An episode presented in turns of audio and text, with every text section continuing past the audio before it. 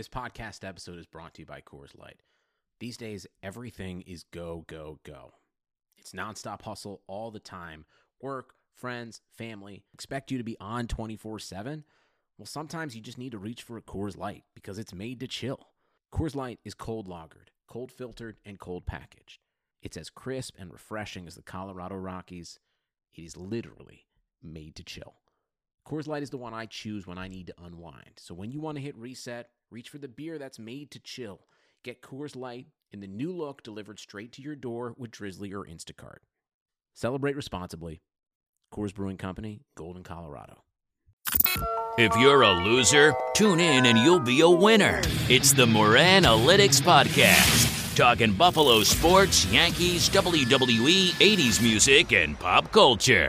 And now, here's your host, Patrick Moran.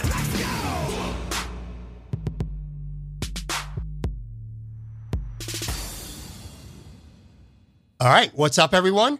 Welcome to the Moran Analytics Podcast. Today is Monday, July 2nd, 2018. I am your host, Patrick Moran. Got a packed episode for you today. I'll be joined by Sports Illustrated national football writer Jonathan Jones. I talked to Jonathan about growing up in North Carolina, staying there to go to UNC for college, covering the Carolina Panthers at the Charlotte Observer after school, and eventually moving on to Sports Illustrated in the summer of 2016.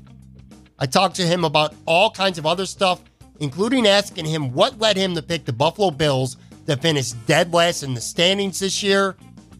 It was a prediction that caused kind of an uproar in Buffalo. I don't agree with it. He gives a really good reason why. It's a good interview. Looking forward to bringing that to you. Immediately after that, I have Tone Pucks for our weekly Pat with Pucks chat. We talk about the state of the Buffalo Sabres now that the draft is passed and free agency has started. We also talk about John Tavares joining the Leafs, NBA free agency, including, of course, the big news coming down late Sunday night that LeBron James is joining the LA Lakers. We talk about that. We have some unpopular opinions, shout-outs, and a whole lot more. So, like I said, there's a lot going on. I'm not going to waste any more time at all.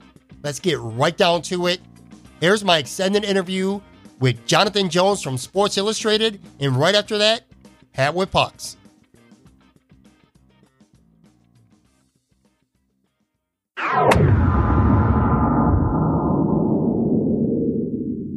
My guest today is a national football writer at Sports Illustrated. Before that, he was a beat writer for the Carolina Panthers, working in the state in which he was born and raised. He's one of the true rising youngish sports scribes in the business today. I'm talking about Jonathan Jones. What's up, Jonathan? Glad to have you on the show today. Hey, man. Appreciate you having me on. Oh, the pleasure is definitely all mine. Let's start here. I know you're from the state of North Carolina. Where exactly were you born, and did you grow up where you were born, too? Yeah. So I'm originally from Shelby, North Carolina, home of Bridges Barbecue and David Thompson, and actually moved right before high school to neighboring Gastonia, North Carolina, where I went to high school at Ashbrook High. Home of James Worthy, while we're keeping it in the NBA Legends category. Nice. And then I just moved, one county over to Mecklenburg County, and now live in Charlotte. So Shelby to Gastonia to Charlotte. Who were a couple of your favorite athletes growing up as a kid? Obviously, I'm sure James Worthy was probably one of them, but who were a couple of your favorite athletes, and what were a couple of your first hobbies that you can really remember liking? Yeah, well, I mean, it was definitely, I grew up in the Jordan years with the second Bulls three-peat. So obviously Michael Jordan, really that entire Chicago Bulls team. Ken Griffey Jr., I was a huge baseball fan growing up. The Braves were our closest team. And so, yeah, you love the Braves, Chipper Jones and Andrew Jones. But I had a very strong affinity for Griffey. And then I guess when it came to football, it was Steve McNair and Eddie George. That was sort of my team in the late 90s and early 2000s. So if we're checking off football, baseball, and basketball, it'd be all of those. And of course, I watched golf, and it was Tiger every Sunday. But those were certainly the folks that I grew up watching. And then as far as hobbies and whatnot, I was always kind of the taller kid up until really getting into high school. I was always the tallest kid in my grade. And so I played a lot of basketball. And I thought that I was really good at it until everyone else caught up to me in my height. And then I was decidedly very, very average. I'm glad you said Tiger Woods, because you grew up in an era where Tiger was dominant. So for you to be a fan of golf, he has, almost probably, if not everything, a lot to do with it. Because, eras before that, man, there weren't a lot of kids that grew up a fan of golf. It's something they got older and they liked. But that Tiger Woods effect, he had kids and teenagers loving golf because of him. You know what I mean? Oh, absolutely. I mean, he's a huge reason that I got into it. My granddad was a big golfer, and so he kind of taught me the game while I watched the game on the weekends on television. But if there was no Tiger, I would not have been interested at all in golf. I played yesterday. My friends and I take an annual guys golf trip. We just got back from Jacksonville a few weeks ago. So from that golf trip, so. Yeah, it's all because of Tiger, really, because there's no chance that growing up in Shelby, that if I'm just watching, Fred Couples and an upstart Phil Mickelson, am I going to get really jazzed about golf in the late 90s? Are you a decent golfer? How do you hit them? I had a really good round yesterday. I was 4 over after 9. We only played 9 because the rain was about to come in, but that's about as good as I'm going to hit him on 9. So it's great that you caught me a day after I hit, one of my best rounds. I'm usually somewhere in the 12 to 14 over category on 18. Not bad. Okay, so you go to college in 2008, choosing to go to the University of North Carolina. Why did you decide to go there? And were there other schools you considered? I ask this because almost every time I have a sports journalist on the podcast, I talk to them and they nearly ended up going somewhere else as opposed to where they actually ended up. Yeah, I'm gonna break the chain on that one. This is gonna sound very arrogant, but Carolina was the only place I applied. I got in early admission. I just knew I wanted to go there. And everyone has always asked me, even from 10 years ago when I got in, they were like, well, what was going to be your backup school? Well, I didn't know. I kind of figured that I would figure that out when I crossed if I had to cross that bridge, I would figure it out when I got there, and I never had to. So I've never really considered it. I chose Chapel Hill because I knew I wanted to go into sports journalism. I'd spent 3 years interning at the Gaston Gazette, a small paper in Gastonia, the paper of record in Gastonia where my high school was. And I knew that sports journalism was going to be my thing. I knew that UNC has had and has a fantastic journalism school. The Daily Tar Heel was and is one of the top college newspapers in the country, and in my opinion is the best, though Syracuse's newspaper's really given them quite the run this past year. And then I also knew that, hey, I'm not going to be covering UNC basketball freshman year. And what UNC offered was a lot of very good Olympic sports. Women's soccer, their UNC is probably the greatest college sports dynasty that there is. You look at the lacrosse teams, you look at the men's soccer team, all the other things that you would be covering in your first couple of years, they were really good at. And so all of those, and of course it wasn't that far from home, a little more than 2 hours away. So all of those things made me a Tar Heel. You mentioned the Daily Tar Heel. You became eventually sports editor. You oversaw a 25-person staff. What was that experience like for you? And talk about a couple of the biggest benefits and maybe a challenge or two of doing that. Because, again, I mean, this is North Carolina we're talking about, not some little community college. Sports are obviously a huge part at UNC. Yeah, it was during a very interesting time that I was sports editor. So I guess my freshman year, UNC wins the national championship in basketball. And then going into, I guess it would have been my junior year, right? Yeah, junior year, that's when Butch Davis has these Tar Heels ready to go. This is going to be, it sounds crazy saying UNC national championship team. But when you look back at that football team that they had with Greg Little, with Marvin Austin, this was a really good football team that could have been a top 10 team. And then, of course, that summer before, that's when the NCAA investigation really started. The scandal really started. And so that's to have a front seat to that taught me a lot about not just about the nitty gritty in journalism, right? About FOIAs, about, you know, getting different sources for different things and not just running with whatever the message boards say. But then also about relationships and how you have to, it was really, I'll say this, everyone that was covering that, all of the quote unquote professionals who were covering that, they did not have the inherent advantage that I had as a student of being on campus, of taking classes or paper classes with some of these athletes. And so I tried to use that and tell our staff about that. Look, the Raleigh News and Observer, the fantastic work that they did and continue to do, they don't have these relationships with these guys, but we do. So let's use that. And so it was a really fascinating time to be there during all of that. And certainly was the big, you know, my first big foray into what real journalism is. Now, I read that you interned at Sports Illustrated in 2011. Am I correct there? Mm-hmm. Yeah, obviously, that's right, at SI.com. Yeah, and obviously that wouldn't be the last time you'd see them. What was that experience like for you, being an intern there? Yeah, so I knew I wanted to go up to SI.com. I wanted to go to SI, and I knew that as an intern, I wasn't going to get very many opportunities to get my name in print. And so when the decision was, hey, do I want to try to get on with the magazine or do I want to try to get in with .com? I figured I'm going to get way more bylines at .com than I will in the magazine. And so I went with .com. BJ Schechter, who's no longer there, you know, I bugged him for about a year and a half about that internship. And I was one of, I think, 3 or 4 others who was part of that intern staff for 10 weeks. And it was a fantastic experience. It was a life-changing experience, living up in New York, working at the Time Life building. Just again, I'm a lifelong North Carolinian. That's the most that I've ever spent really outside of the state. It taught me, as much as I love New York, and I do, I very much love New York. I love visiting there.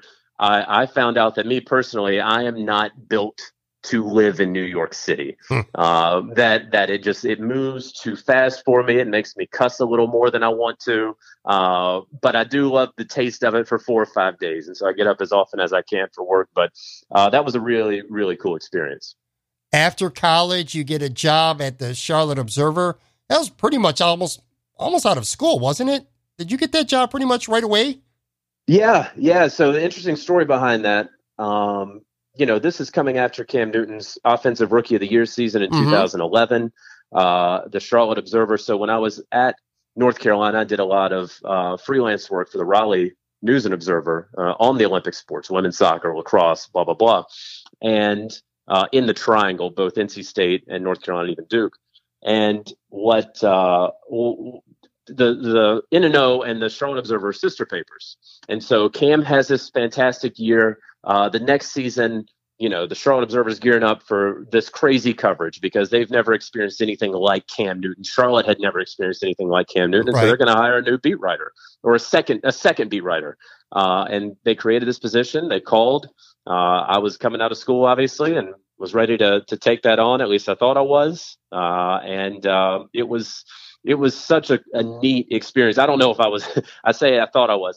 I don't know if I was ready to cover an NFL beat at just having turned 22. I didn't make any huge mistakes. There's no great regrets, but I think I'll tell you this. Week 3 of the NFL season, I think the Panthers are playing down in Atlanta, and I broke out into shingles. And, you know, 22-year-old healthy guy, and I look back on that, and it was clear that I was just so stressed but didn't want to admit it to myself that I was stressed. Oh, no, I got this. It's nothing. Cam's just a guy, whatever. But the stress of it all was eating at me, and I promise you, a month into the gig, I broke out in shingles. I was just going to ask you that. You know, you're first starting out. You're young. You're only in your early 20s, and you're covering an NFL beat, and you're in an NFL locker room. I mean, yeah, that's got to be intimidating. So you've already talked about that. How did you overcome that? What was the process like overcoming, you know, that intimidation? I don't want to know. Maybe intimidation is not the best word. Nerves for sure. How did you overcome that and have it become second nature to you? Well, one, I grew a beard because I didn't want the guys in the locker room to know that they were getting interviewed by a 22-year-old. So I did that. No, it just takes time, and you just have to get reps. And again, I was fortunate enough to not make any huge mistakes. I had enough background to know what I shouldn't do. So there was nothing crazy or anything. If I go back and read my clips from 2012, I'm sure I would shake my head today. But, you know, it was getting the first training camp under my belt. It was I'd done some road trips with the Daily Tar Heel, which is a fantastic element to college newspapers that if people were out there listening, especially sports media folks who were wondering about donating time or effort or money to their old college newspaper, all these college newspapers need money to send those kids on the road trips that we all went on that helped teach us so much about this. So I would encourage anyone listening to do that. But it was just about getting those things under my belt, sitting in the front row of the press conferences a couple more times and asking those questions. And what really, really helped was the Panthers. Look, they're still a small market NFL team. There's the AP at the time. ESPN didn't have a writer devoted to it. So right. There was myself and my colleague, Joe Person at the Charlotte Observer. There was the AP, and I'm struggling to think if there was anyone else that was there every day like we were. And so they didn't get a whole bunch of national attention. So you're not asking questions in a press conference that's really being televised live on NFL Network. And so I was able to learn, Cam was not as big as he is now. And so as he's growing, as the team is growing, as people start getting eyes on them, I'm also learning behind the scenes along with that. And so I wasn't thrust into Tom Brady and Bill Belichick 18 years together. Good luck, buddy. This was really, I got in on the ground level as they were really working their way up. And that was, it's really all about timing and a lot of fortune. And that's what I got. Now, as you mentioned, you get there in Cam's second season. How was it covering him then? While he was still a young player, not that he's exactly old now, because he's not old, but how much has he changed through the years with you being around the team? Has he changed? Yeah. He has, when he was starting out, I think that his people wanted a relationship with the local newspaper, and it was good early on. I would get with Cam and we'd spend, if I wanted him for a preseason feature that would run on week one, we could sit down for 45 minutes or an hour. He has never been the guy who, hey, yeah, just come ask me that question at my locker after the press conference. Like when he's at the podium on Wednesday at 2:00 or whatever it is, that's when you have your opportunity to ask him whatever question. If you don't get it into those 12 minutes, he's not really going to help you out all that much. But it was fascinating to see the discussion with Cam and around Cam through the years. And, obviously he took a bit of a step back, I think playing wise in 2012, and in 2013, they go on to the playoffs and they go 12-4. And this is when it's clicking for him. And so to see his maturation, to see how, and I mentioned earlier how they wanted a relationship with the local paper. Well, then Cam gets so big in 2015, he doesn't need a relationship with the local media and his people don't. And while it's nice for me to say like, oh, we can actually do something for Cam. And I do believe that I don't think his people necessarily saw that as a viable option anymore. They were trying to get him into GQ. They were trying to get him on, way more national outlets. They didn't really care so much about their relationship with the Observer. And so relationships frayed, nothing that with Cam that ever, everything was always above board, but we were certainly by the end of my time at the Observer and in the fall of 2016, my relationship with Cam was not what it was in, let's say, the fall of 2013. Now, in 2015, you mentioned Carolina being really good in 2013. They took a major step back in 2014. They were mediocre. Everything clicks in 2015. They go 15-1 during the regular season. They go to the Super Bowl. I mean, they'd go on to lose to Denver. Forget the team for a second. For you, it had to be a fun and interesting year for you to cover that team. And I'm assuming that was the first Super Bowl that you've covered as well, correct? Yeah, it was. It was the first of the past three that I've covered. And it was a really fun and interesting time, obviously. Again, at this point, ESPN has now added a writer to solely cover the Panthers, part of their NFL Nation group. Mm-hmm. But there still were not a lot of people covering the team. And so, you know, they go 4-0 and it's okay, well, whatever. They're going to lose, no worries. They go 6-0, they start going 8-0, and then there's a lot of intrigue around it. Well, again, the interesting part was now I have 4 years of NFL coverage under my belt. I have a decent relationship with the quarterback who halfway through the season is an MVP candidate. Obviously, we all know he wins the MVP that year. Mm-hmm. There aren't many people writing much about the team. And so anyone listening, if you think, hey, I want to find out something about Panthers coverage and you're not in North Carolina or in the Carolinas, you're probably going to go to charlotteobserver.com. And that speaks to the great work that, again, my former colleague Joe Person has done over the years. But that's probably where you're going because you don't really know of any other sources around here. So that's also what was happening. And so they continue to win and 12-0 and whatnot. And more people are coming to the Observer, and Cam's making more noise. You know, the Tennessee mom thing where he danced against the Titans and the mother got all upset. It was interesting because, you know, we were also at a time where, you know, he's a black quarterback. And at the time there, you know, now it's very easy to talk about, or it's not easy to talk about race, but we are more acclimated to talking more about race since really the election than we were. If you can take yourself back to the fall of 2015, that was not something that nationally we were discussing so much. And so, because of all those things, I had a lot of stories to myself, because I was a black sports writer covering Cam Newton, and we had a relationship. There were other stories that I could write with some perspective. And all of those things led to me, of course, like if the Panthers go 1-15, no one's really going to care what I write. Right. But I would hope that I still did good work. Well, they went 15-1 and people are going to care what I write. And I still hope that I did good work. And I think that was reflected, you know, and obviously making the jump to SI less than a year later. How did that opportunity with SI come about in the fall of 2016? I think it kind of happened in the summer. I got a call from Melissa Jacobs, the former SI.com NFL editor.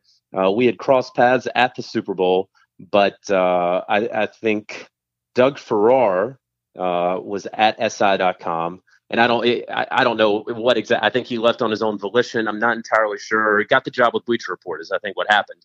And so they had a position open. And so she called knowing that Doug was about to leave. And I was like, yeah, let's do it. And it was a no-brainer for me. I got to stay in Charlotte. I got to cover the NFL. I got to be with Sports Illustrated. This was not the MMQB. This was SI.com/NFL. Mm-hmm. And, you know, I liked working with her. And so it was an obvious move for me. You know, I loved my time at the Observer, but it was Sports Illustrated. And you got to go. And then, you know, and... So that was the obvious move for me, and I'm very appreciative for her. But again, that was SI.com/NFL. And back then, Sports Illustrated, we all kind of worked in silos, the NFL writers for the magazine, the NFL writers for SI.com, and then, of course, the MMQB. And so it was always kind of, am I doing this? And there were a few times in that first year where I would write something, but then somebody at the MMQB was also writing that, or it just got published right before mine did. So there were some kinks that we had to work out. How much was being able to remain living in Charlotte part of the equation for you taking that job? It was huge. It was huge. I've carved out a very nice life here. You know, there's plenty of obviously high school friends. I just played golf with one yesterday. There are plenty of college friends. You know, I'm an only child. My mom's a single mom. And so she's very close by. And so that's important. But, you know, when you start factoring in cost of living, when you factor in familiarity, when you factor in, I can push myself in other ways. I don't need to go challenge myself for the sake of challenging myself. I don't have to go move across the country just so I can say I did that, or just because I need a challenge. I can find other ways to challenge myself. And I try to do that professionally a lot with different stories that I take on. But I don't have to do that to prove anything to myself. So when SI said, yeah, you can stay down there, we'd prefer you to stay down there. We don't really have a great footprint in terms of people working in the South and Southeast. And I looked at it, one, as a great thing, but two, as an opportunity for myself that, okay, if they don't have anyone down here, And there are a lot of really good teams starting to crop up. You could see the Falcons were starting to come up. Yeah, obviously, the Panthers, the Titans with Marcus Mariota, the Bucks with Jameis Winston.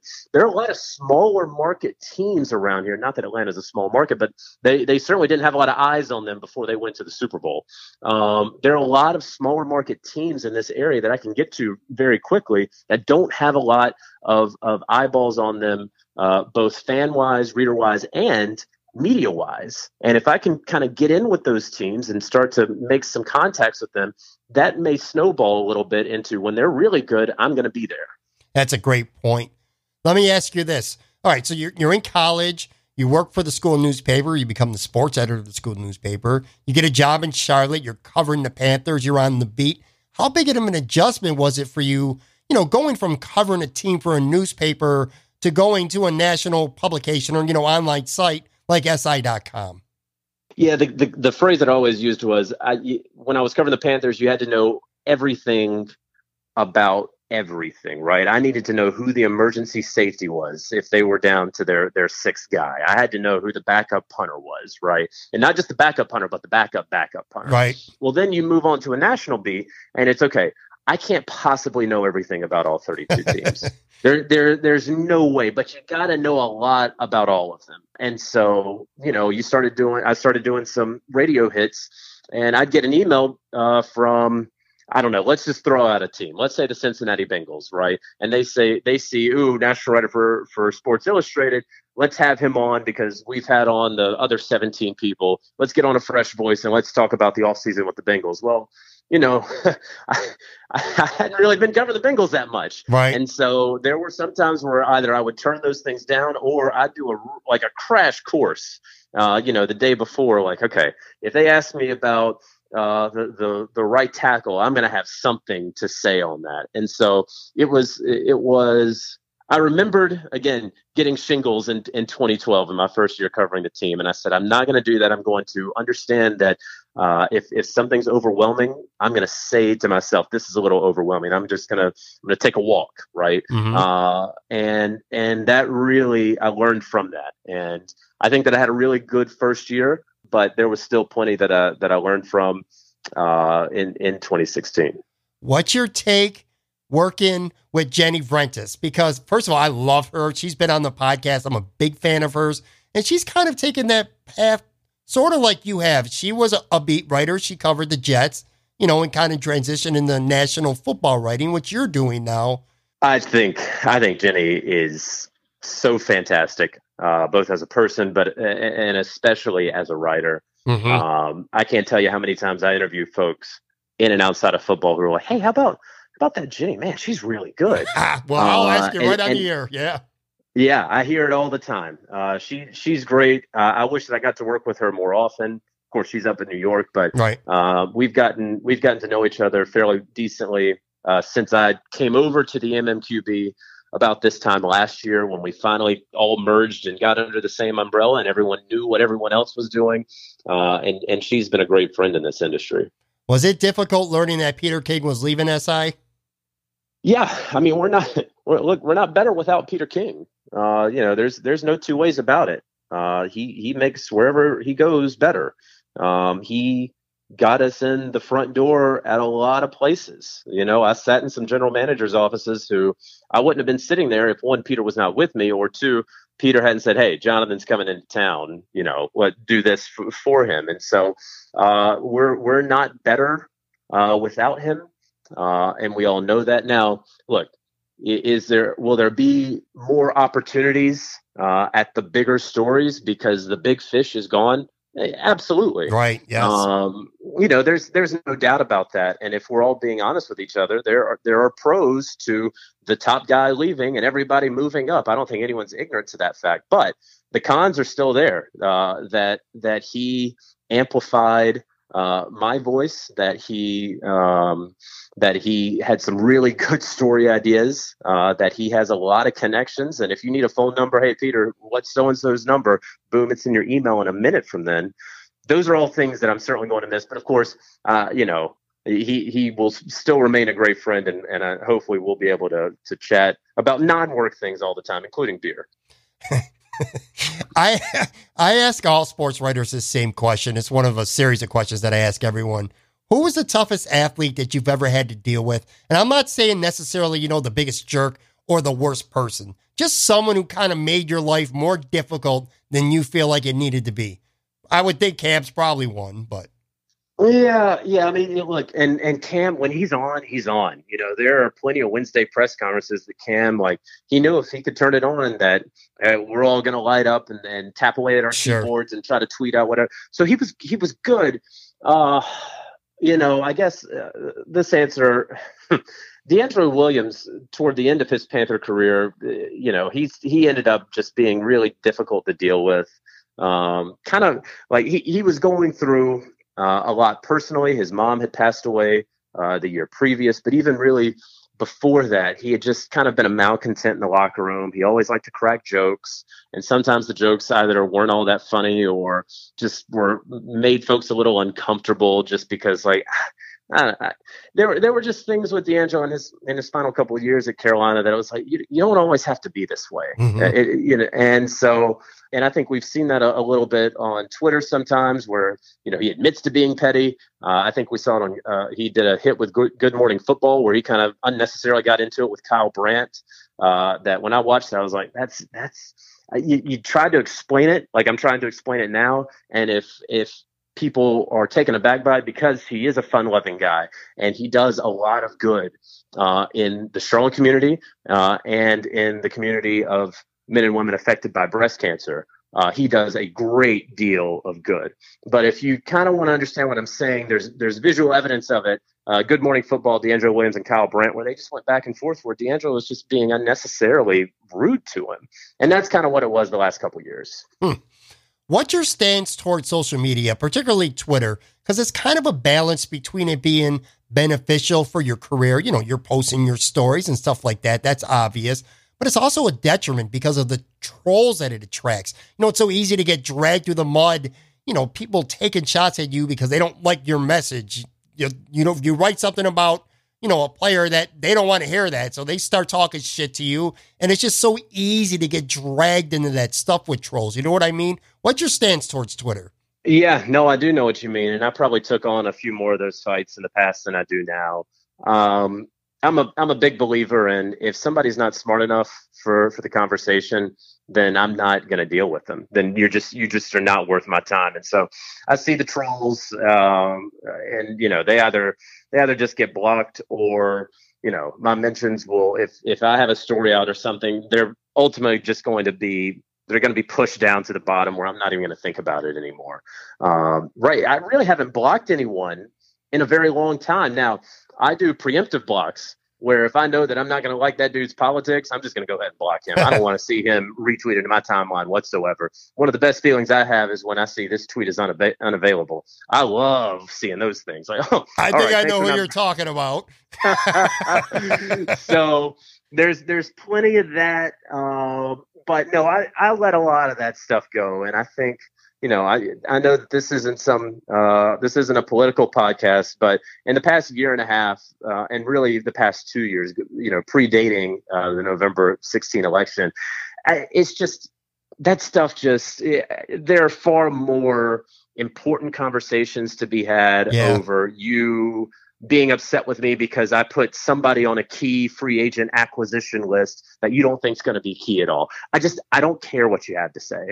But you know, my life is not lived on Twitter. It probably was in 2012 and 2013 as I'm trying to make a name for myself. And a lot of people in sports media won't necessarily admit this, but there comes a point where you don't need Twitter as much. And there are guys in sports media that don't need Twitter anymore.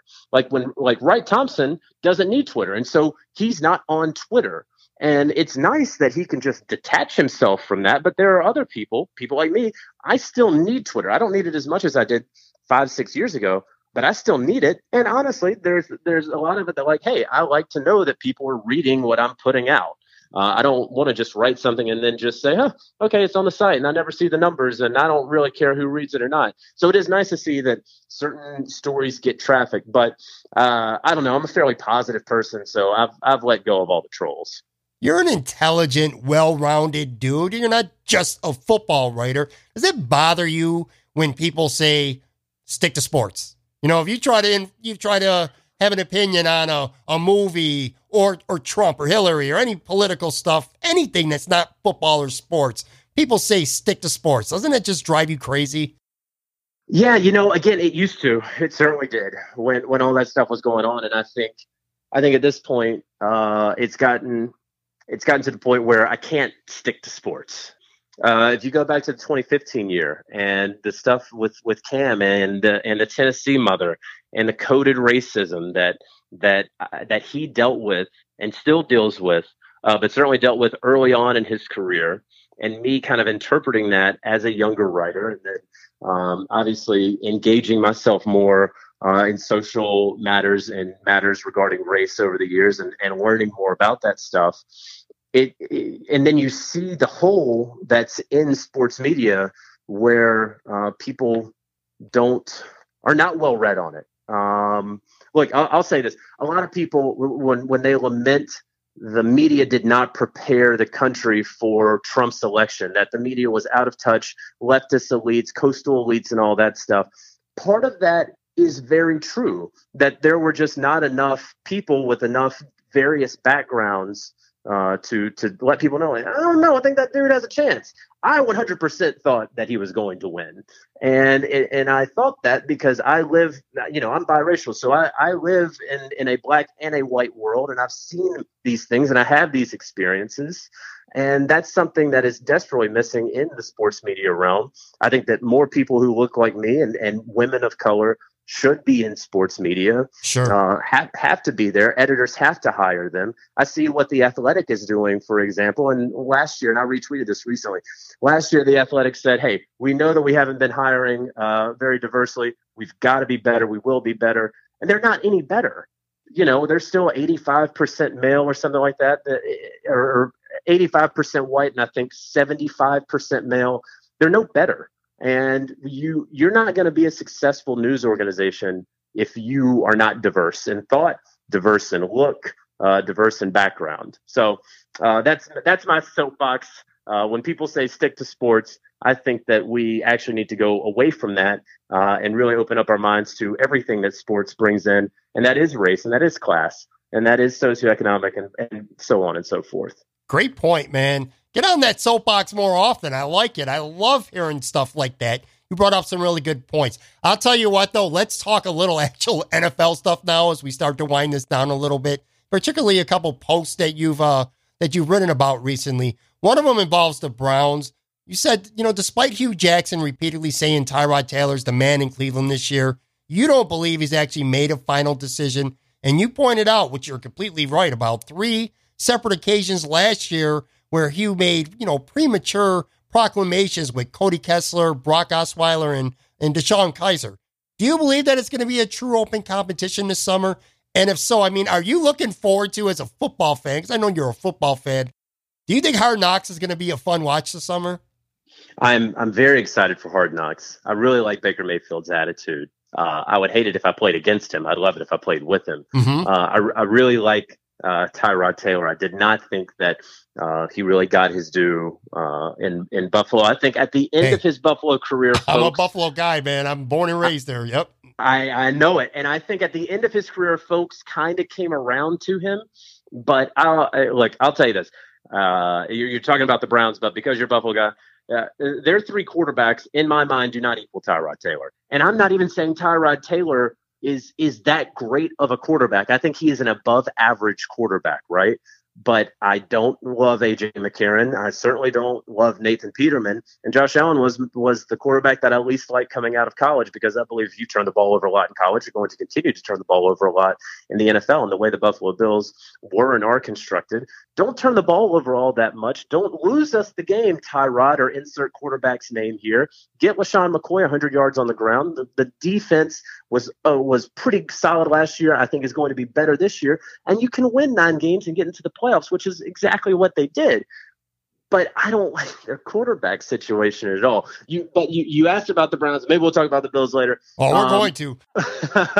Look, last year for the magazine, I did a story on quarterback competitions in the preseason and about certain promises that are made to veterans who come in and sign big deals and certain promises that are made to first round draft picks and how all of that never pans out in July and August, how everything always gets turned upside down, how the first round pick was supposed to get X, Y, and Z and ends up getting none of it, how the top guy comes in and this is supposed to be his team. And then the owner comes down and says, hey, that guy that we spent the first round pick on, he needs to be getting the reps, even if he's not ready. And so when I hear Hugh Jackson say, oh, it's going to be Tyrod, he's our guy. Look, if Baker Mayfield's going to make it very difficult for Hugh Jackson to put him on the bench in week one. I'm not saying that Tyrod can't earn it. I'm not saying that he hasn't earned being said that about him right now. But Baker Mayfield is not going to allow Tyrod Taylor to just take the job. And so that's why I think Hugh Jackson, last year when I did the story, I'm reading about the Browns, and I'm like, okay, well, it's going to be Cody Kessler. And then it ends up absolutely not being Cody Kessler. That's kind of how I feel this year. Let's circle back to the Bills. And for the record, when it comes to Tyrod, I almost completely agree with you. If you're down 17 points in the second half, you're not winning 9 times out of 10. But sure, like you said, he does not turn the ball over, and that can be a positive. The Bills won a lot of games last year simply because they didn't turn the ball over, and they kept it close, and then the secondary would make a key play in the fourth quarter. I remember Tampa Bay, there were like at least 3 or 4 games that they won like that. You know what I mean? And it's because Tyrod wasn't a turnover machine. And of course, he made a couple plays with his legs. He's one of the best, if not the best, running quarterback in the league. Let me ask you this about the Bills, okay? Because I did read your post.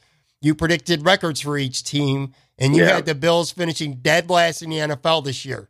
Now that I just don't see. And listen, neither of us know. We'll find out over the next 7 months or so. Right. Do you think that the quarterback play is going to drop off that much, which is a very realistic possibility, to the point that they can go from being a team that won 9 games last year, albeit, like I said, they got lucky in a handful of those games. They weren't really a 9-win team last year, but going from there to potentially dead last in the league this year? Well, I don't have much faith in the Tampa Bay Bucs, and that came out before Jameis Winston had a 3-game suspension. So if Bills fans want to feel better, if I could go back and change that, I'd probably have Tampa having fewer wins than the Buffalo Bills because of that. But I do think quarterback play matters that much. Again, A.J. McCarron, as everyone was scooping up quarterbacks in a couple days after free agency, he was the guy in musical chairs who was left out. And it took him a while. If you remember, right, the Bills didn't really pounce on A.J. McCarron like they could have. He was always there. They never pounced on him. Right. Nathan Peterman, listen, I hear everything that's coming out of Bills camp. I have not laid eyes on him in minicamp, so I'm going to trust what the reporters are saying, that he looks good and he has a chance to be the starter. But what I have seen from him is not good at all. He's in T-shirts and shorts right now. Right. And what I've seen from him in pads was very, very bad. And then Josh Allen, you well know, there were people who loved Josh Allen and his big arm, and there were people who hated Josh Allen, right? There was really not a whole lot of in between. Well, I sided on I'm not crazy about Josh Allen, the football player.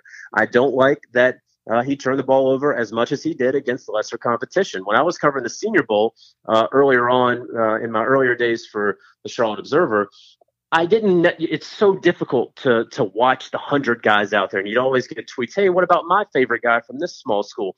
What I always looked for was the guy who just dominated at his position because he played up. This is major competition, and he played up to it.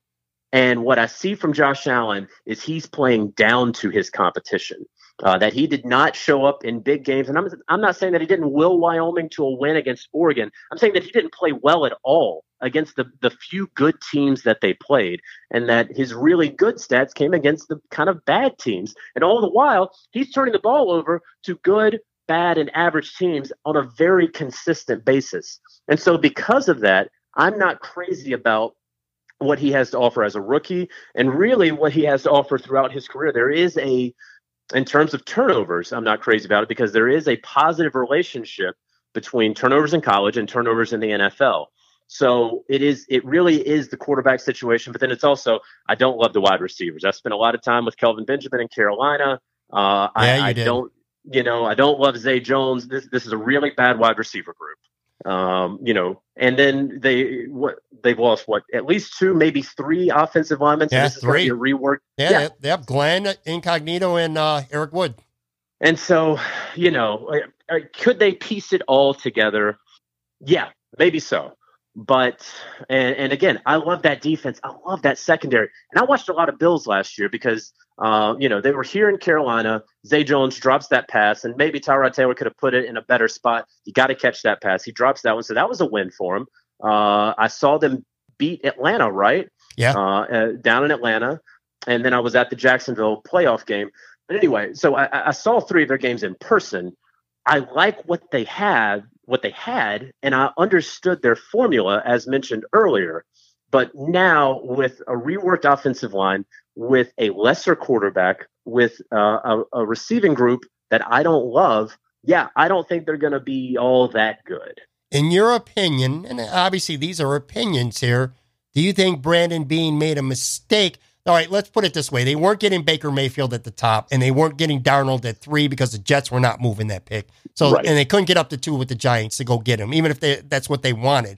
But do you think, in your opinion, that they made a big mistake by not taking Josh Rosen instead of Josh Allen? If the Bills had drafted Rosen, do you think your fortunes for the team, your prospects for the team might be different? My prospects for the team would be different.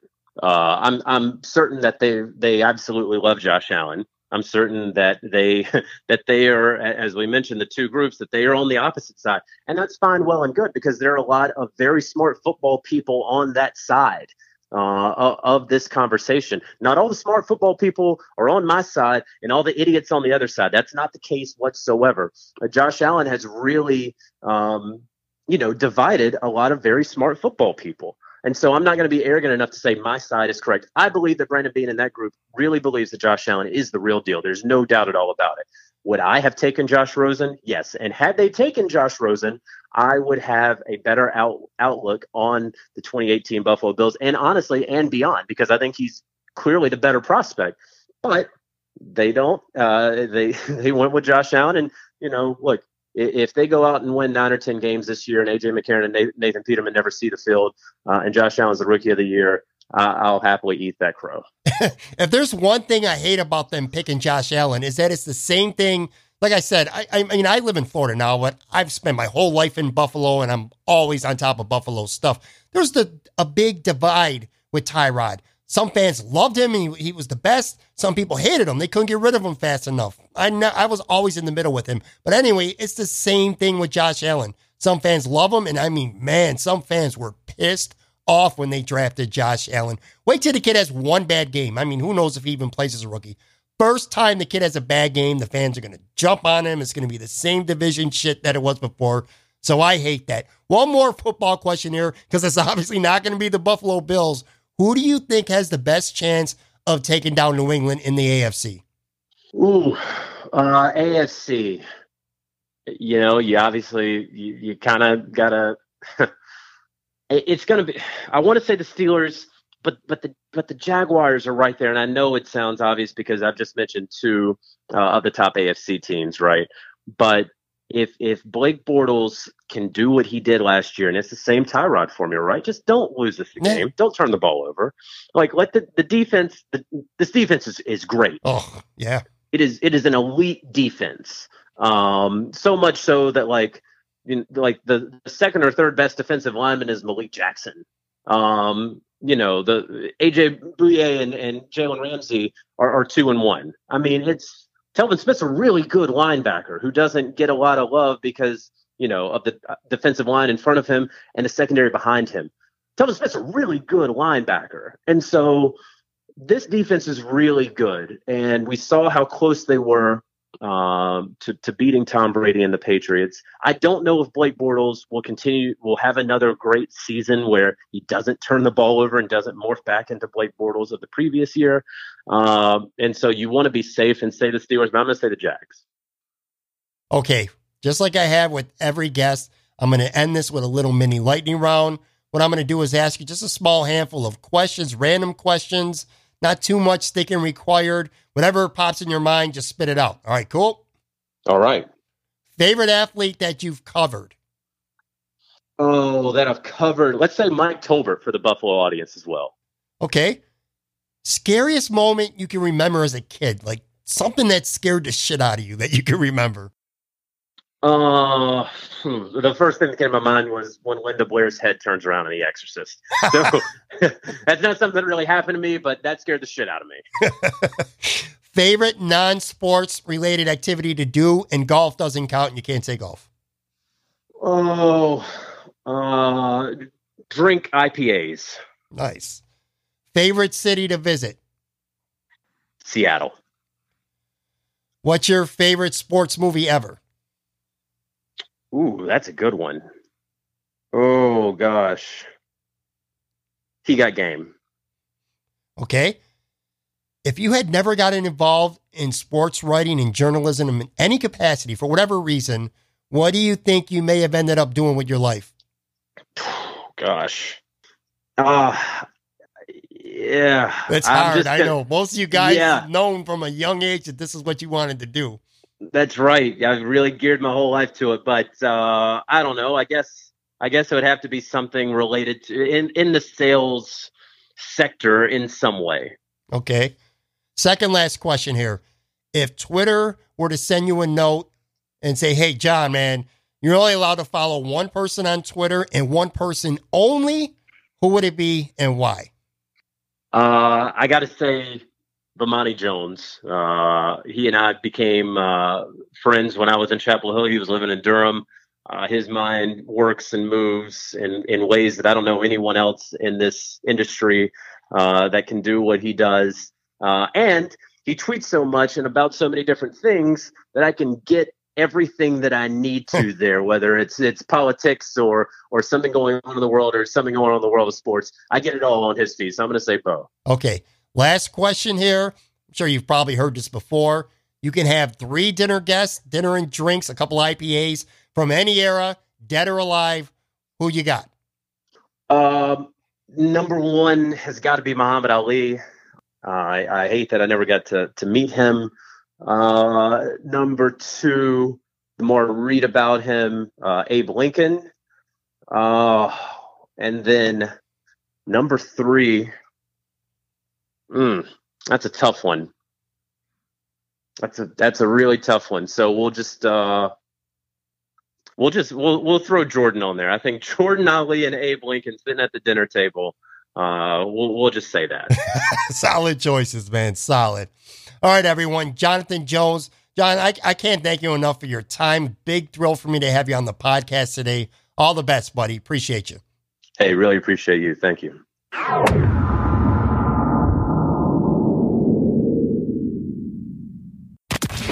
with Pucks. To the victor belongs the spoils. Why don't you get the fuck out of here before I shove your quotations book up your fat fucking ass? The customer is usually a moron and an asshole. Okay, a simple wrong would have done just fine, but then... Listen, let me ask you this right at the top here. Can you remember a Sunday in early July that was packed with so much huge sports news in just one day? Because we're taping this late Sunday night, July 1st, and... holy shit, man. Things went down today.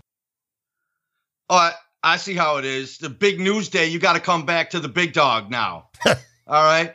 I mean, look. I saw your little Ashley Schaefer game that you went with last week. All right, bringing on the unathletic, a.k.a. Reg Macworthy, to my Kenny Powers.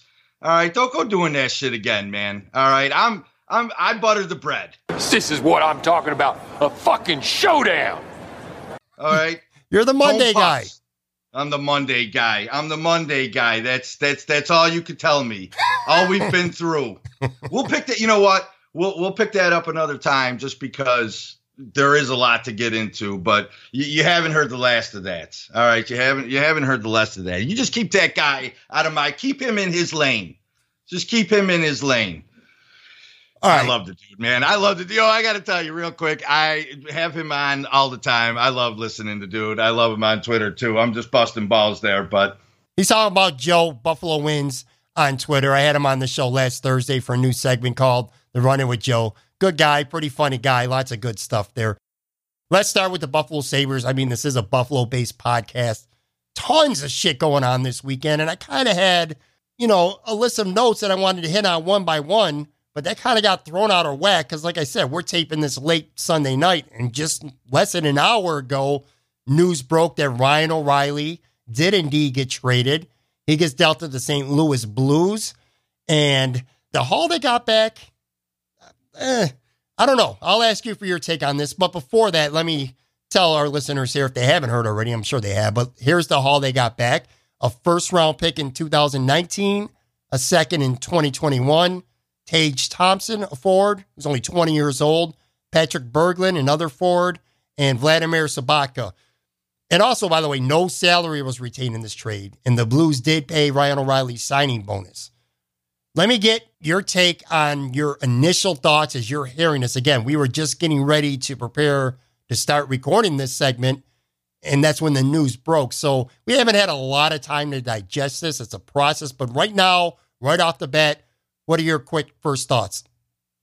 My quick first thoughts were I thought Botterill did exceptionally well. I do tend to drink the Jason Botterill Kool-Aid a little bit, and I did it with Murray too. So clearly, you know, I'm not sitting here with the best track record, but I didn't know much about the players. All right, I had heard that they wanted a 1 and a 2 all along, and they got that. So you know that part was good, you know, and then it just became a matter of starting to look for links to, you know, credible information on the players. And the more and more we start to get that, you know, we start to get a feel for where these players fit and, you know, just how long they may fit for. And I think the thing that is kind of being missed here is something that, you know, we talked about, everybody talked about when this offseason started, before it became all about O'Reilly and exactly what we could get for him. Like, people were excited about what the return might be. But, you know, all we heard was this locker room has to change. So, you know, if you want to sit there and be someone who complains about Berglund's salary and term, or, you know, Sobotka, not being worth what he gets paid also. I mean, both these guys seem a little overpaid, or that Tage Thompson is, you know, has already had his shot at the NHL level and has not fit well. That's fine. There's an argument to be made for all of that. But let's not forget what we all felt this guy needed to do and change, all right, about the complexion of this team. And he got capable NHLers, all right, at least in Sobotka and Berglund. He got capable NHLers on a team that, quite frankly, probably still needed 2 or 3 on the big roster. And he made a big dent in the locker room with veterans to go along with the kids. So my first reaction is a positive one. And anyone else who's sitting there, you know, writing anything to the contrary because they think they know, all right, what the Sabres got, they're full of shit, okay? Everyone's the next Chris Baker now. Everyone thinks they're going to follow that path, you know, and there's just a lot of people out there that think they know a lot about what's going on, and I'm just going to trust Jason Botterill to know what's going on best right now. It should also be noted that if the San Jose Sharks make the playoffs next year, everyone's going to assume that that's going to happen. They're a really good team. Because of that Evander Kane trade last year, Buffalo's actually going to have 3 first-rounders in next year's draft, so that's good. Regarding Tage Thompson, and again, I just was scrambling to do research and try to talk to a couple people before we started recording. He had 3 goals and 9 points in 41 games last year. The kid's only 20 years old. He's a first-round pick in 2016, and he's still got 2 years left on his entry-level deal. I think that kid is the key player that the Sabres got coming back because he's a talented prospect, not an elite prospect, but a talented one. And I did look up Chris Baker. I'm glad you mentioned him on Twitter immediately after that to see what he had to say, because frankly, when it comes to these young prospects, that's the first guy I always go to. So anyway, regarding him, he said the following. He goes, big and skilled, historically strong on the power play, excellent shot, I see him playing right wing with the Sabres org, which I found interesting. Still just 20 years old. Needs to add a little more beef to his 6'5" frame. I had no idea he was that tall, 6'5". Damn. Scored 33. Yeah, scored 33 goals in 70 college games with UConn prior to his first pro season in 2017-2018. So he's the key player I think that they got coming back. And again, the two guys that they got, Berglund, Sobotka, those are veteran bottom six guys, which, I mean, listen, they're not great players by any means. They're what you've seen is what you're going to get from them. They're not going to get better. They're a little, you know, one's 30, one's 31. But the Sabres have had crap on the bottom six for at least a couple years now. So maybe they give them a boost. And my take from that too are guys like Bailey and Batiste, you know, guys that are still young that we just assume are going to be third or fourth liners. Might not be the case now. You know what I mean? Add more forwards to the mix. They did bring Scott Wilson back today too. These guys, these young kids, nothing's going to be handed to them. So I like what Botterill's doing in that regard. And I'm glad you hit on O'Reilly about the locker room thing, because do you think that maybe based on his comments after the season and maybe some other stuff that we really don't know about that he kind of got, do you feel like maybe he got railroaded out of town? I think even before those comments, O'Reilly was going to be the one that people talked about in terms of, you know, changing up what's going on in that room. I think there are, and, you know, surprising, well, I don't know if I want to say surprisingly or not, but Harrington has alluded to Leonard being a big part of people's discontent in that locker room, man. And I think Leonard was his personality was a bit of a favorite with fans because, you know, he had the crazy eyes and, you know, he that sort of thing going for him. And he was a straight shooter, man. And I think we embraced that. If, you know, those that at least looked at him, you know, without already, you know, selling him out because of what he was traded for. So I think, you know, people that looked at Leonard unbiasedly tended to like the way that he came across. But Harrington says that was a big deal in the room. So, you know, how much of the room was Leonard? How much of it was, you know, Kane and off-ice shenanigans? And how much of it was just a personality clash with O'Reilly and perhaps Jack? Boy, we'll never know that, man. We'll never know that. But, you know, O'Reilly got pinpointed as the guy that was the, you know, the most marketable in terms of an asset. And this was always going to be Jack's team. So I don't want to call this addition by subtraction. I don't think it's that at all.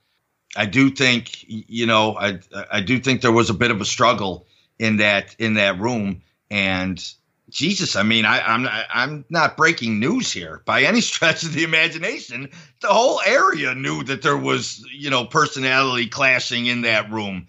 Botterill just did a nice little makeover in there early on so far. So I'm totally cool with it. It's exactly what we said he needed to do. Botterill's committed to changing the dynamic of the team. I don't think there's any question about it. You could tell over the last couple days or even weeks when it came to any O'Reilly trade talk, he was complimentary, but lukewarm complimentary about, you know, him staying or him going, who's calling and stuff like that. So I think it was a long time coming. Let's not go thinking that the St. Louis Blues got ripped off and violated in this trade, because they didn't. They got a legit top 6 forward that they really coveted. O'Reilly's a good player. Okay, things didn't work out in Buffalo, but that guy's a good hockey player. And to get him, they gave up what's going to end up being likely a late first rounder, because they're probably going to make the playoffs next year. You know, a late second rounder 3 years from now, a pretty good prospect. This Thompson kid, from what I'm reading early on, and again, neither of us really know much about him, so we're unqualified to discuss where he fits in this organization right now. But from what I'm reading, you know, maybe a second line, probably a third line, good player, but that's what his ceiling appears to be. So basically him and 2 salary dumps to make O'Reilly's money work. So St. Louis got a pretty good deal if you're a Blues fan. Would you agree on that? I don't think they got ripped off by any means. Yo, and I hope I didn't give that impression, even though I texted you before when we first started seeing some of the names. Well, probably only because I was familiar with the names, I got all excited. But no, I don't mean to give off that impression, because I think I'm happy if I'm a Blues fan. I think I got the best player in the deal by a lot. And, you know, it's pretty easy to give an early W to the Blues on this if that's the way you want to go. All right, just because, you know, you look at the player that they acquired. And again, he's the best player in this deal by a lot. But I still think it made sense for the Sabres. I'm cool with it, and I'm going to disagree with you on the role that Berglund's going to play. Now, we may get into this, you know, when we start to just kind of talk about where this leaves the Sabres in terms of, you know, in terms of their depth chart or lines or whatever. But, you know, even before this trade, when I thought that we might be coming on here just to talk about the potential of a Ryan O'Reilly trade, right? The thing that I was always going to allude to was the need to still replace O'Reilly with a center, all right, who can bridge that gap to Middlestat being your eventual number two. And not only that, I'll take it a step further. I wanted to see them get a guy to bridge the gap to Middlestat being your two and Rasmus Asplund being your three, all right? And that may be a couple more years out than the hopes I have for Middlestat. But, you know, Berglund is the perfect fit right now to accomplish that. So I'm not ready to put him in, you know, obviously if he's in your top six, it's only because he's your second center. But what he is he is insurance for, you know, for Casey Middlestat right now, who many think is not ready to be a two, although he looked dynamic at the prospect camp from everything that I read on Twitter. But I think it's very possible that Berglund's minutes may exceed Middlestat's this year, and he may well be, and this will clearly be a step down from O'Reilly being the bridge to Middlestat. But, you know, I think if I'm putting a center depth chart out there right now, just because of Middlestat's age and the fact that Asplund is still got to put the year in, you know, in Rochester. Right now, organizationally, it would go Eichel, Berglund, Middlestat, and then, you know, whoever is the four this year, be it Gergensen, Larson, Malone, you know, whatever. But I think Berglund has some significance in this deal because I just don't think Middlestat's ready to be your two. We'll see how that plays out. Now, Ryan O'Reilly was not the only big significant trade that the Sabres made over the past week. They also acquired Connor Sherry and Matt Hunwick. Hunwick's not that big of a deal. He's probably going to play in Rochester. But they did pick up Connor Sherry for what essentially will probably end up being a third-round draft pick. The kid skated with Sidney Crosby. He should be a good fit for Eichel. I would assume that's going to be his role in the Sabres. He had 18 goals last year, 23 2 years ago. Yeah, like I said, the Sabres, you know, they gave up a fourth, a conditional third. It probably will become a third, but what do you think of that move and potentially him playing with Eichel? And maybe if they don't move Reinhart to center, a combination of Reinhart, Sherry, and Eichel on your top line. I don't think anybody had a problem with the Connor Sherry move, nor should they. All right, nice pickup for Eichel. Eichel has lacked a complementary left winger. And I'm going to include Evander Kane in that, as good as, you know, moments that they had at times. All right. You know, they both shoot the puck. They both like to shoot the puck, need to shoot the puck, and have the puck. And I just, you know, that didn't work for me sometimes. I didn't think a lot of the time, actually, I didn't think Kane was a great compliment to Eichel. And I think Sherry will be. He's got the time in with Sid. He certainly knows how to compliment a superstar. And the only concern that I have is that there was that significant drop-off last year. And it wasn't just, you know, shots not going in. It wasn't just a shooting percentage that went down or something like that. Although I didn't research that. That's just, you know, so just what my gut tells me. No, I'm not fact-checking that. But what I do know is that the minutes went down. All right. And if the minutes went down, then they weren't as in love with his play as they were the year prior. He had, not only did he have the more goals in the year, you know, before last, he did it in fewer games. So I worry, that last year's Conner Sherry might be more of, what it really is at this level. But he has done it with Crosby, and he'll get every opportunity, I think, to do it with Jack. I think it's a slam dunk that he is starting this season on Eichel's left side. Yeah, no question about it. He's going to get that opportunity. If he fails, that's on him. I got to say this too. Botterill, this is his team now completely. These trades put his stamp on the team big time. You know what I mean? This is his team now. No more Murray excuses. I don't want to hear it anymore. Carter Hutton, the goaltender, signed with Buffalo early Sunday. Very team-friendly deal, by the way. Only $2.75 million average for a guy most considered far and away the best free agent goalie on the market. What are your thoughts on him? I mean, goddamn, worst case, dude, he's got to be an upgrade over Robin Lehner.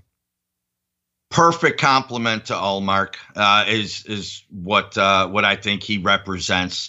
He's been a starter in the league. He's been a backup in the league. So he could go either way with it, depending upon, the leap that Ullmark is prepared to take this year.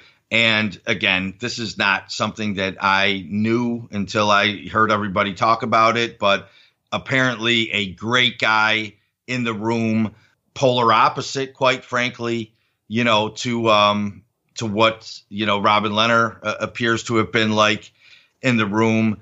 Not much has been made of this yet because it's only been, about 90 minutes now, but he's got at least two, maybe a third St. Louis teammate, joining him now indirectly by way of a trade as opposed to him in free agency. It was the right target all along for Jay Botts, and I'm glad it worked out. There was never any real stress over it or anything like that. We liked him. We wanted him. He seemed to be the top guy on the market. We just went and made it happen. And you like when something happens that clean. They had to get a quality goalie in the market, whether it was a trade or free agency. I think it's critical that they did that because you can't trust Ullmark at this point. Not after the playoffs last year. Maybe it wasn't all his fault, but bottom line, the kid fell on his face big time in Rochester in the playoffs last year. Oh, it was bad. Big time. It was ugly. It was bad. And Hutton's an upgrade over Leonard and Chad Johnson too. So I like the move big time because it gives Ullmark a chance to slowly grow into what hopefully will be a starting role. But Carter Hutton's going to be the man for sure, at least this year, maybe more. Sometimes guys his age, he's in his early 30s, they play really well into their mid-30s. He might still be ascending, you know what I mean? He had his best year last year. I think he's 31 years old now. So, that remains to be seen. One more thing here about the Sabres. And by the way, we'll save talking about, there's so much going on. We're going to save talking about Rasmus Dahlin for another time. We could have a whole segment just on that kid, especially after developmental camp this weekend. Holy shit, was he on fire. He looked incredible. But again, we'll talk about that another time. One more Sabres thing, and then we're going to move on. I want to get to a couple other things before we get out of here. And this is probably the most optimistic thing that Buffalo Sabres fans can look forward to, and that's the age on a lot of these good young players. Jack Eichel, 21 years old. Dahlin's only 18. Middlestad's only 19. The guy they just acquired, Thompson, he's just 20. Sam Reinhart's only 22. Brendan Gouli's only 20. Risto, it almost is like he's old. Dude's only 23 years old. You know what I mean? Rodriguez, 24. Asplin's only 20. Borgen, who they just signed, 21. Olofsson, 22. They got Pilot, 22. This team is loaded with good young players. So if you're a Sabres fan, I told you this several times last year. I checked out. Mentally, physically, I completely checked out on this team last year. The additions that they've made, and especially drafting Dahlin, which again, we'll get into him on another segment of Pat with Pucks. This is a team I think that fans could circle back around now and really get excited about, if nothing else, just because of the youth. Yeah, I don't know. I'm already picturing you getting into, the Dahlin topic with the unathletic there. I'll save that for you. So you can give me a good 20-minute rambling on that. Real quick, the Sabres obviously aren't the only newsmakers, although that's what we've talked about. What about John Tavares to the Leafs? Your quick thought. I mean, that's obviously the Sabres' biggest rival there. 7 years, $77 million. John Tavares is now a Toronto Maple Leaf. Yeah, straight powerhouse shit. I mean, you know, it's depressing for Sabres fans, no doubt. But I'm down with it, man. I mean, let the Leafs be the, be the giant, and let the Sabres try to, slay the giant. I'm cool with, because I think they did it, quote unquote, right. I think they tanked the right way. They lost the right way. They got the right coach, and I think they deserve what they're getting right now. And quite frankly, I'm okay with having to chase them down, because we'll have our day, and that shit will be super fun. I agree. I hate the Islanders losing their best player like that, but good for Toronto. Oh, who cares about that? Who cares about who's on the Islanders? I don't like to see a player, a franchise guy leave like that, but shit happens. It's a business and it's sports. That's just the way it goes. The kid grew up in Toronto. He always wanted to be a Leaf, so good for him. I want Toronto to be good because I love when the Sabres and the Leafs are both good. It's been forever since they've both been good, but it's a fun rivalry, so fuck it, man. I want him to be good, so I'm glad he went there. Now let's talk about the NBA, dude. Again, we started taping, around 9 o'clock on Sunday night. Shortly before that, news breaks. LeBron James is now an L.A. Laker. What are your thoughts on that? I hate it. Why? Because I can't stand the ball father. All right, and this he ain't gonna be there, so don't worry about him. What do you mean? Are they gonna trade the Sun? Yes. Or he's gonna? That dude ain't fucking playing on the Lakers this year. I'll tell you that right now. All right. Well, I'll feel better. Like, look, if he goes, I'll feel better about it. I don't want to see that dude's mug. All right, plain and simple. I don't like him.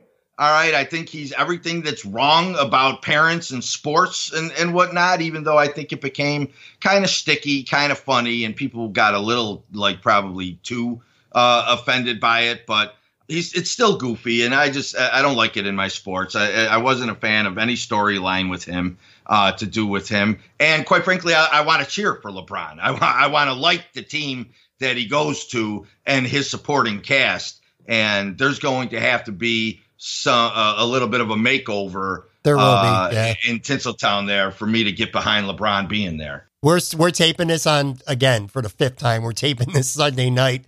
So who knows what's going to happen over the coming days, but whether it's Leonard getting traded there or Boogie Cousins signing there, they're not done.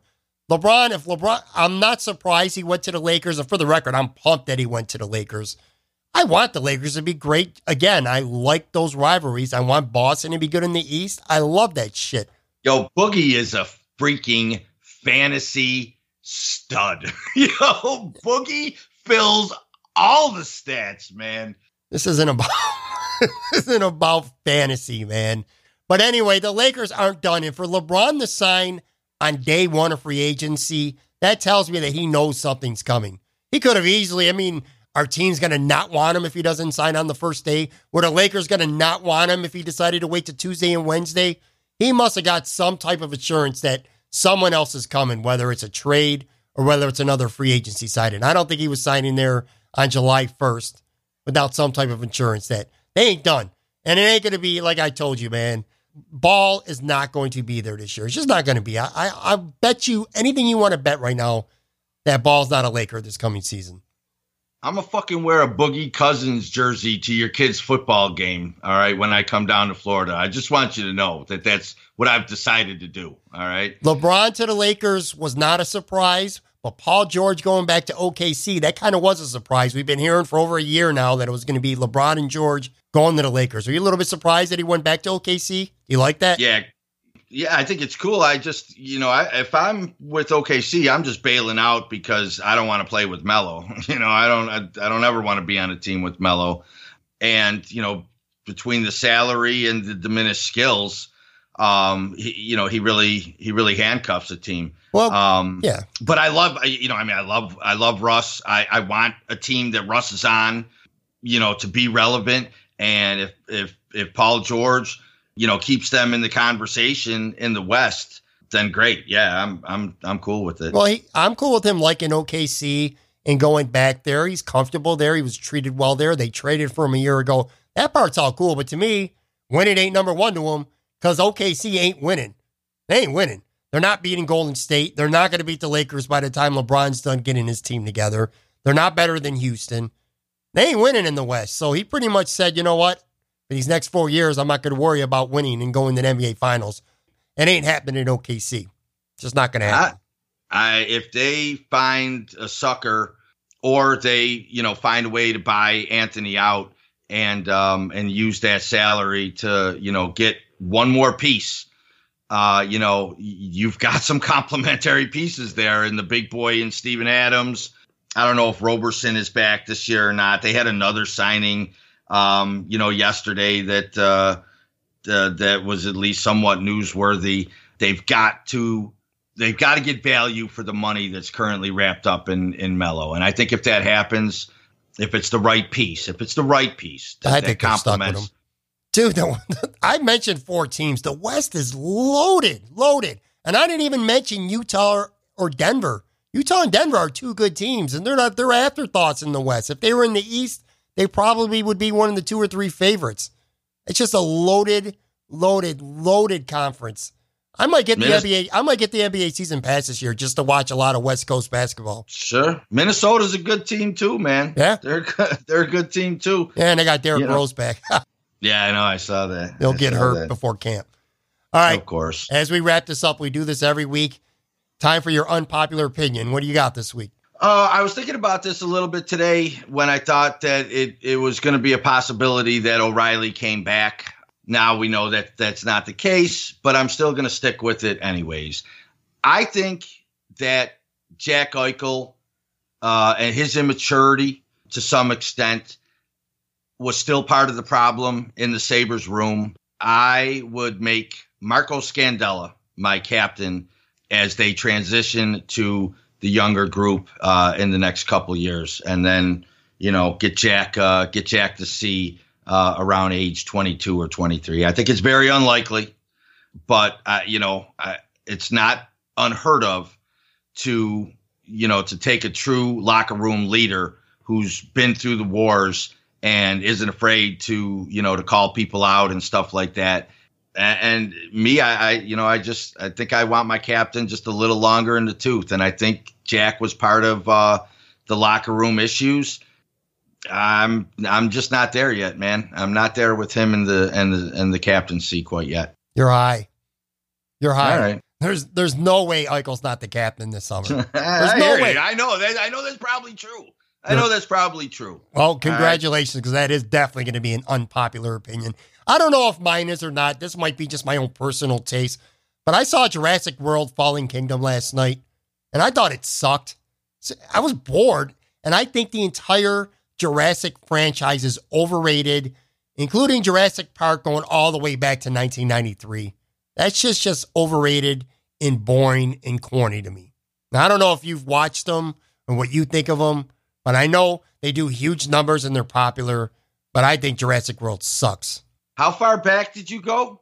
93. I mean, did you go all the way to the original? Yeah, 93. Yeah, well, that's a bad take. Maybe not as bad as, making Marco Scandella the captain of the Sabres. Jesus Christ. But no. Well, I had to come up with something sportsy, Last week was fucking Nutella, so I had to think of something sports-related. I agree with you on the last couple installments of the Jurassic series. I think the last two have been way, way, way overrated. But the original, dude, is an absolute freaking classic. So your take only half sucks, for me, or is half unpopular for me. You got half of it right, but you went back a little too far because the original Jurassic Park was a good ass flick. And the second one wasn't terrible either. All right, we're going to get out of here. Before we do, I want to give a shout out to former New York Met Bobby Bonilla, who got $1.193 million added to his bank account this weekend, and he will every July 1st through the year 2035 because the Mets are idiots. Got anyone you want to give a shout out to? No. Dynamite drop in money. That broadcast school has really paid off. All right, that's a wrap for this episode. Big thank you to Jonathan Jones from Sports Illustrated for being my guest. Really enjoyed talking to him. Thanks as always to Tone Pucks as well. Pat with Pucks, always a good time for me. Coming up on Thursday's show, I have former NFL great, a man who racked up over 100 sacks during a 14-year career. I'm talking about Kevin Carter. I'm also going to have another installment of The Run-In with Joe, featuring Joe from Buffalo Wins. Guys, if you haven't done so already, I'm imploring you to please go to Apple Podcasts and subscribe to this show. It's quick, it's easy, it's completely free. New episodes get sent directly to your phone or your computer when you subscribe. Literally don't have to do anything else. I want to get those subscriptions up, so please help me out. And of course, you can also find this podcast on Spotify, iHeartRadio, and pretty much everywhere podcasts are heard. Don't forget to follow me on Twitter at Pat Moran Tweets. Have a great week. Stay safe. Talk to you guys again on Thursday. I'm sure we'll have plenty to talk about. And again, looking forward to talking to Kevin Carter. Peace out.